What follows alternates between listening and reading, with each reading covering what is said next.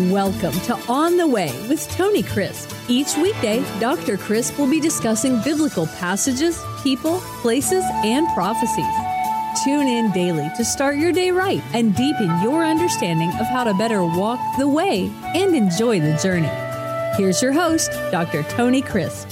Welcome to On the Way. This is Tony Crisp, and this is podcast number 113. As you travel the land of Israel, and especially if you grew up in America hearing the great stories of the Bible, one of the places that's always a high spot and a high point, both figuratively and literally, is Mount Carmel. And you usually are there on the first or second day that you arrive in Israel. And it is a sight that wows everyone. When you leave Ben Gurion Airport and you make your way north, following the old Via Maris, the way of the sea, you, as all others down through history, come to a great barricade in that journey north, which is Mount Carmel. Now, most people think of Mount Carmel as one peak, but it's really not. Mount Carmel is a 13 mile long span of mountains that is the northernmost fingertip of the Samaritan Mountains. From the mountains, it juts out into the Mediterranean Sea at Haifa and it blocks the way. It's like a barricade where you cannot go north following the Via Maris. And so you can go through a couple of passes that will bring you into the Jezreel Valley. And from the Jezreel Valley, then you can make your way north and east and then eventually west through modern day Turkey and over into Europe. And so Mount Carmel is a high mountain because it, it rises up, it seems like out of that valley. And it is at its highest point that we're going to talk about today, over 1,800 feet above sea level. And so you can imagine the view that you have. Many times I have stood on Mount Carmel in the wintertime when the rains have come and cleared the air, and I have looked at the snow capped mountains of Anti Lebanon and even as far as Mount Hermon to the north and to the west. And it's absolutely a beautiful sight. From Mount Carmel, where Elijah, as you know, in 1 Kings 18, fought the prophets of Baal, you can get a bird's eye view of the Jezreel Valley before you. You can see the city of Nazareth in the distance on a clear day. You can see all the way to the mountains of Gilead on a clear day when the sun is just right setting in the west and shining on the eastern front. And you can also see the story unfolding before you. And you know the story.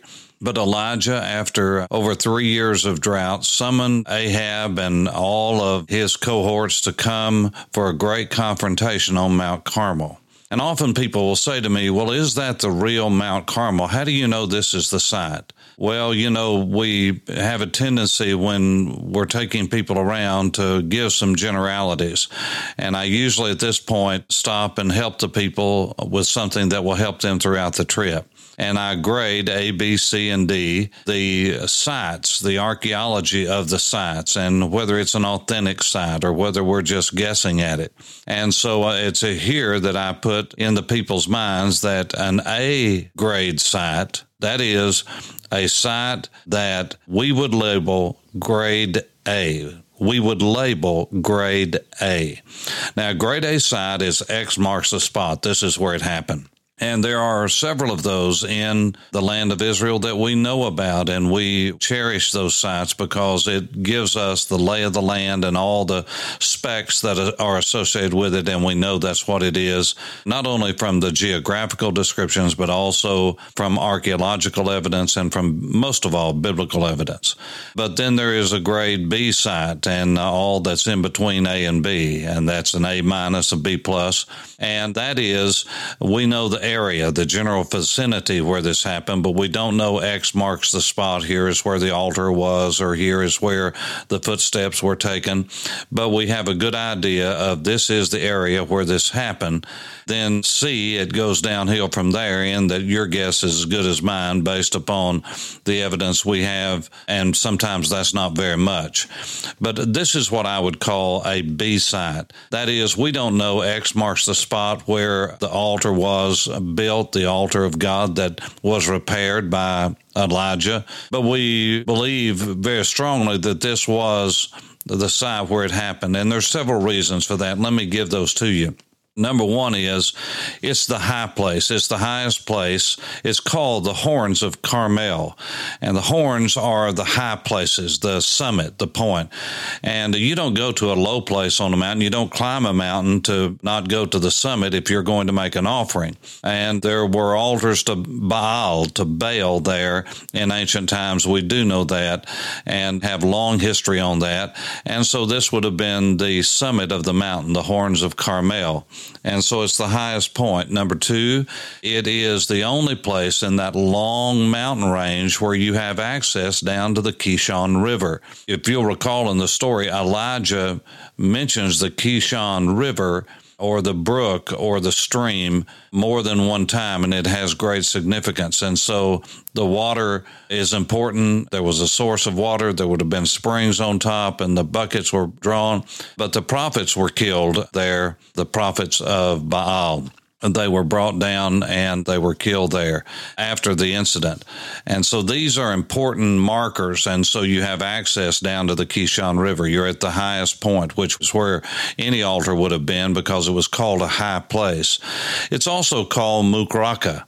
Mukraka in Arabic means the place of the burning. That would have been a place of sacrifice. And down through the ages, this has been the name for that. Also, this was a very sacred place from ancient times because of its name. Carmel is Karam El. Karam is a garden, a vineyard in the truest sense of the word of fruit. And it is on Mount Carmel today that you can see some of the old growth ancient forest. Most of the forest in Israel have been planted, but not on Carmel.